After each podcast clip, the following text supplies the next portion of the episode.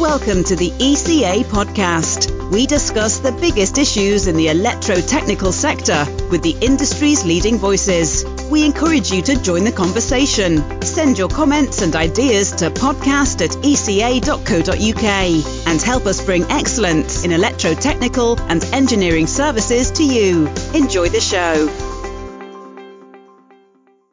Hello, and welcome to the ECA podcast.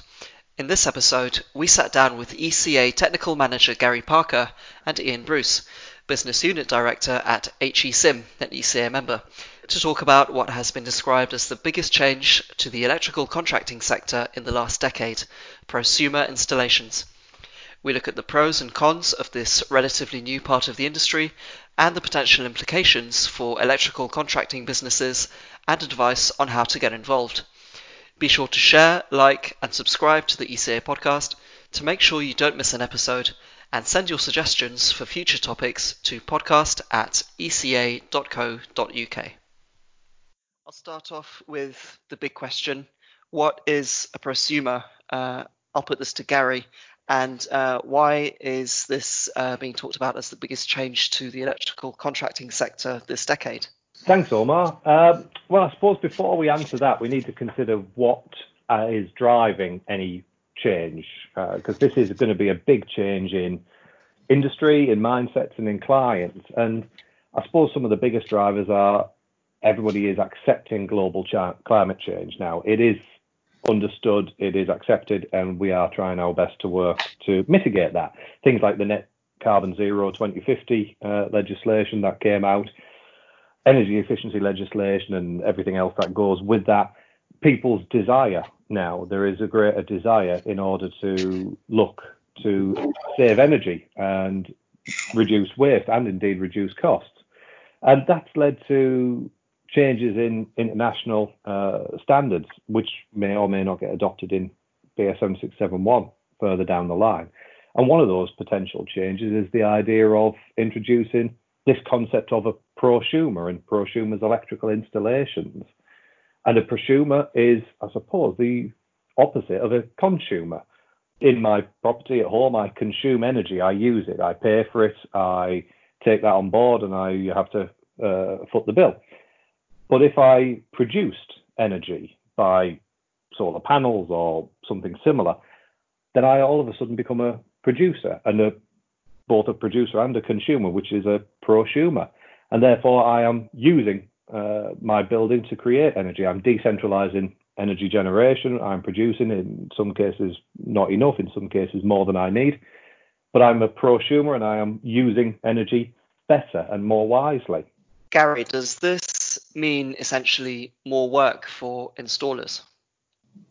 Absolutely. Opportunities galore. Uh, from 2025, no new gas supplies will be fitted to new build houses, which means electric heating, which has always been the realm of the wet trades, the mechanical side of things. Electric heating is now going to be key, and the electrification of systems. This is our our world. This is what we do. Be it electric heat pumps, boilers, uh, radiators, underfloor heating. We can do this. This is what we will uh, install, and you, we're going to cover it later, no doubt. But electric vehicles, these are growing so fast, and they will only continue to grow. So, Ian, you're the business unit director of HE Simm, larger contractor, uh, ECA member business from your perspective, what how how do you feel about the uh, the whole prosumer situation, and does it appear to you like it, it is indeed the biggest change to the sector in, in the last ten years? I think it's it's a huge change. I think one of the bigger factors is, as Gary mentioned, then is the carbon zero. The carbon zero in um, by 2050. I know it, it sounds a long time away, but it, it will soon be here, and we've got all electric contractors have got to embrace this now, and we've, we've got to get it into our designs and, and look at that from, from that point of view. Regarding the, the selling of the electricity, I still feel there's some hurdles to climb with that, and we're going to see. Um, we will, I believe, we'll start seeing the starts certainly in the larger contracts. Is uh, we'll, we'll start seeing um, like behind the meter grid situations where we're supplying buildings off buildings on, on the to, to save the thing rather than supplying back to the grid all the time. So there will be large amounts of, of uh, change within the industry just just on um, based on microgrids within within particular jobs. Mm-hmm. And there's uh, you know in within prosumer installations, there's a huge amount of different uh, bits of kit, different technologies, some more advanced than others, and we'll go over a couple of those uh, a bit later on. But am I right in saying, Gary, that the key to everything in a smart home and for for all prosumer installations is the smart meter? Is that correct? Absolutely, Omar. This is uh, the this is the linchpin. Uh, a, a building can work on its own, isolated. However, a smart meter will mean that building can access more information and uh, can give out more information and can work with any of its energy producing products, uh, be it heat pumps or be it solar panels. They are the, the, the key and the linchpin, and it might not have had necessarily the best reputation so far, mm-hmm. but they are getting very, very, very good now, and the the quality is exceptional. I think also on that, I think they've been sold badly at the moment. Smart meters. I think smart meters is um, is a phrase where people uh, people thought, hang on, this is going to cost me more money. Like the water meter, everyone as soon as everyone got a water meter, the bills went up. So people have avoided smart meters at the moment. I think this it was badly marketed the smart meter. I think it. I think now people are starting to get wise to the fact of what you can do with it, and there'll be apps driving this uh, smart meter going forward, more uh, and more technology to allow you to buy your electricity even cheaper and control your electricity even to the point in the future where you sell it and how you use it. At smart tech as a whole, uh, all the different bits of tech that could make up a smart home, and Gary, if you, if you could give some brief examples of, of those bits of tech, that would be great. Are they uh, better on their own or all together as uh, as a coherent unit?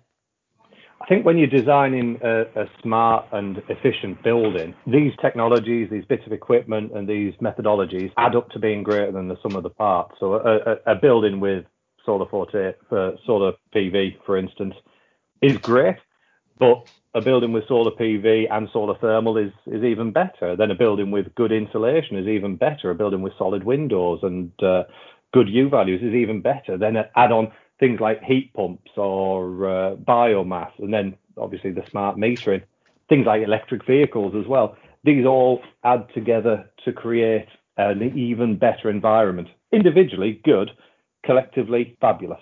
So, just staying on electric vehicles briefly there. Um, sales of EVs have shot up in the last year, and it only looks like that, that's going to increase. Uh, so, I'll put this to both of you. Uh, I'll go to Ian first. Uh, do you feel that electric vehicles will become the most common form of home battery storage in a way that people will have? That they'll be having EVs before they have, you know, uh, a home battery or any other kind of smart home kit? Yeah, I think I think it's something we, we touched on before. I mean, electrical vehicles are a big part of it, but I think you've got to look at any battery you've got in your house um, I think what you will end up with is the you will have a supply in this country, uh, maybe not in other countries, but in this country you will always have a utility meter. But I think what you're going to see, you will see, and we touched on it before, you will be see, see behind the meter uh, where you have actually a system within your house that, that charges batteries uh, on all different appliances with um, without even going through the the DNO's um, system, because you you basically be able to have your own electrical system. You, you'd be charging batteries within your home um, off your solar PV or your wind or your ground uh, ground source heat pumps or whatever you've got. Is that one of several types of installation that can be set up, Gary. Uh, is there uh, a setup where you can have one house operating independently from the grids or a small community, a group of houses? What, what are the different setups that, that are possible? Absolutely. Uh, there's the, the prosumer's electrical installation can be split into several different ways.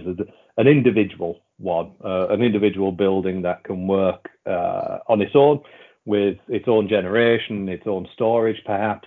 And then you've got collective individuals, uh, a group of them, uh, a street, uh, an estate, where they will individually generate and individually uh, store their energy.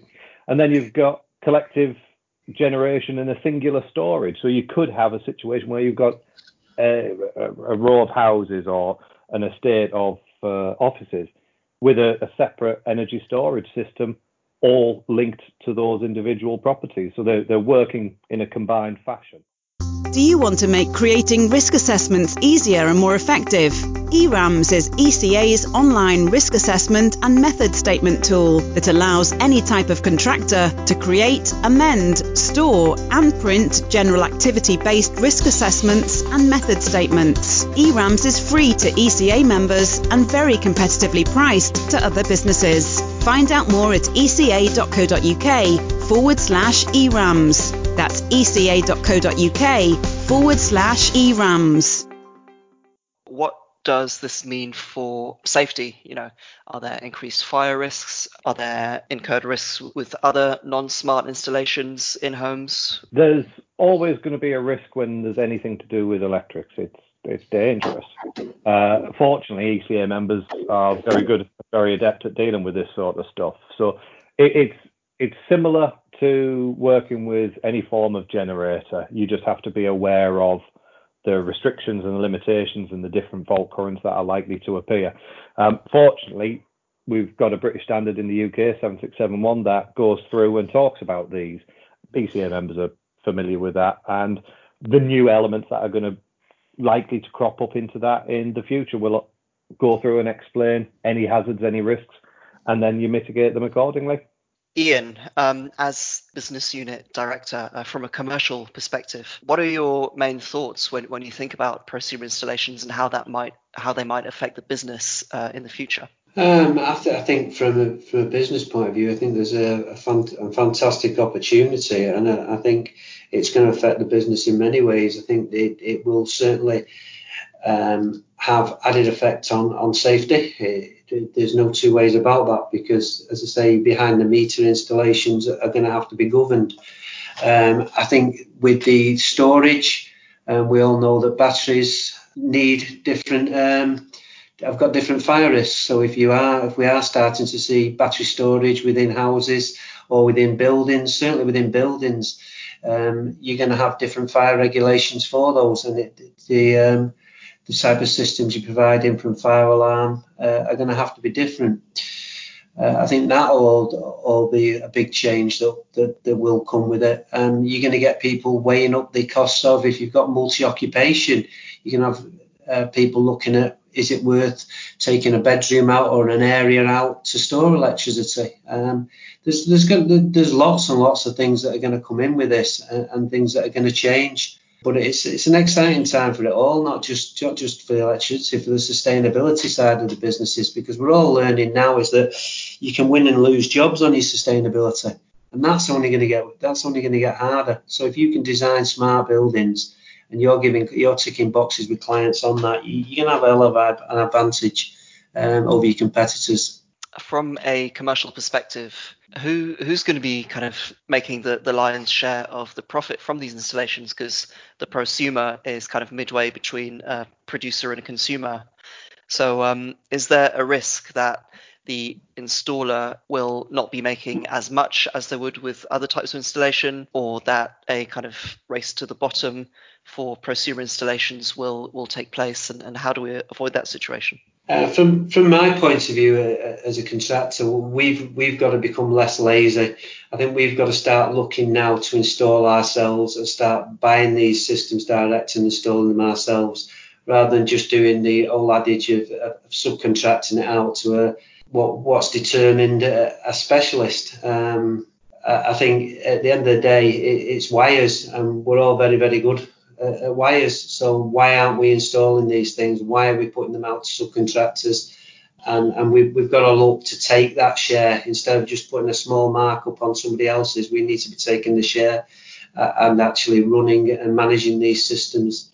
I, I think Ian's absolutely right. From from a contractor side of things, it, it's a circuit it's a, an installation that we can do. We've been doing it for over 100 years. We, we're very, very good at this uh, within the ECA installing circuits, and we should be doing more of this this work. There's I think there's an inbuilt fear in some places where a new technology or a new concept, but these these concepts aren't that new. We can train, we can educate ourselves, and we can all of a sudden very quickly become very well informed in these these new techs and these new uh, skills. And I think one thing that is key is apprenticeships. Uh, apprenticeships today are different from 20 years ago. Apprenticeships in five years' time will be different from today, and we need to see apprentices more and use them more and get those those skills and excite the industry and get more people coming through with a higher level and a higher skill set in these new areas. Yeah, I'd agree. I think another point that we need to be looking at um, is as well is is um, we touched on it earlier. I think we we need to be looking in the future to, to manage these systems. These systems that sit behind the meter, we certainly need to be looking to to manage and maintain and and and keep these systems running. The batteries have only got a certain lifetime. Um, solar panels have only got a certain lifetime the, the, the add-on costs and the costs going forward for uh, additional revenue is huge if we actually own these systems. And it may well be that, that there is a market there for the electrical contractor to actually own the system uh, and be renting the systems. It, it, there's there's all sorts of um, possibilities and, and opportunities within it. Gary, from the ECA perspective, uh, how uh, the ECA working to um, to make sure that this relatively new area of industry uh, is properly regulated? Well, ECA do a few things that are important, uh, quite often behind the scenes. We we sit on the wiring regs committee, and that helps influence the the the, the BS 7671 standard amongst others. But we also sit on the committees that produce some of the guides, some of the code of practices. We've been involved in the electric vehicle charging guide. We're involved in the uh, energy storage system guide, both with staff and with members as well. Ian, I understand HE Simm has some input into that as well. Could you elaborate on that, please? Yeah, well, um, I'm actually sitting on the board with Luke um, Osborne from the ECA uh, to, to make sure the regulation is in place and that it's uh, there's competent contractors controlling this and that we get the right legislation in place to ensure that we get um, safe systems work in place. And what's the current timeline on that? Uh, currently, there's an, uh, an, amendment due to come out for BS 7671, amendment number two. It's still work in progress. Hopefully, there should be a draft later on this year. And one of the things we will do is encourage all members, whether it's uh, a member that's interested in prosumer installations or not, to look at this draft and comment on it. So hopefully, we, we should see that later on in 2020. Ian, uh, while we've got you on uh, the line, just from my side of things and taking your thoughts on board, can you see any negatives with a contractor such as HE Simm's not getting involved and not keeping ahead of the curve in this technology and this in this installation practice? Oh yeah, for sure. If, you, if you're not on board with this now, or if you're not now already looking at uh, renewables and the carbon zero, uh, you, are going to be left miles behind. People aren't even going to entertain you uh, to look at you unless you're accredited or and you've got design capabilities to, to look at this type of work. Um, you touched on earlier about electric heating. Now, electric heating is is fantastic for us, but it, it comes with the, the other added complication of your SBEM and your SAP calcs, which all adds to more PV and renewables. So if you if you're not on board with this, you're just going to fall by the wayside. You you just you're just not going to be you're not going to be in the market. You just yeah, it's a non-starter to even think about ignoring it. So from a contracting point of view, you've been considering this for a while then.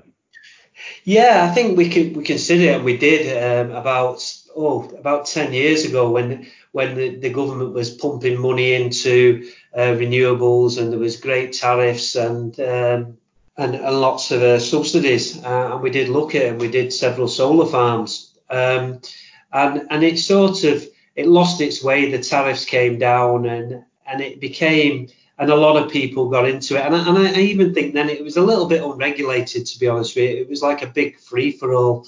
Um, and and it sort of died by the wayside for the larger contractor.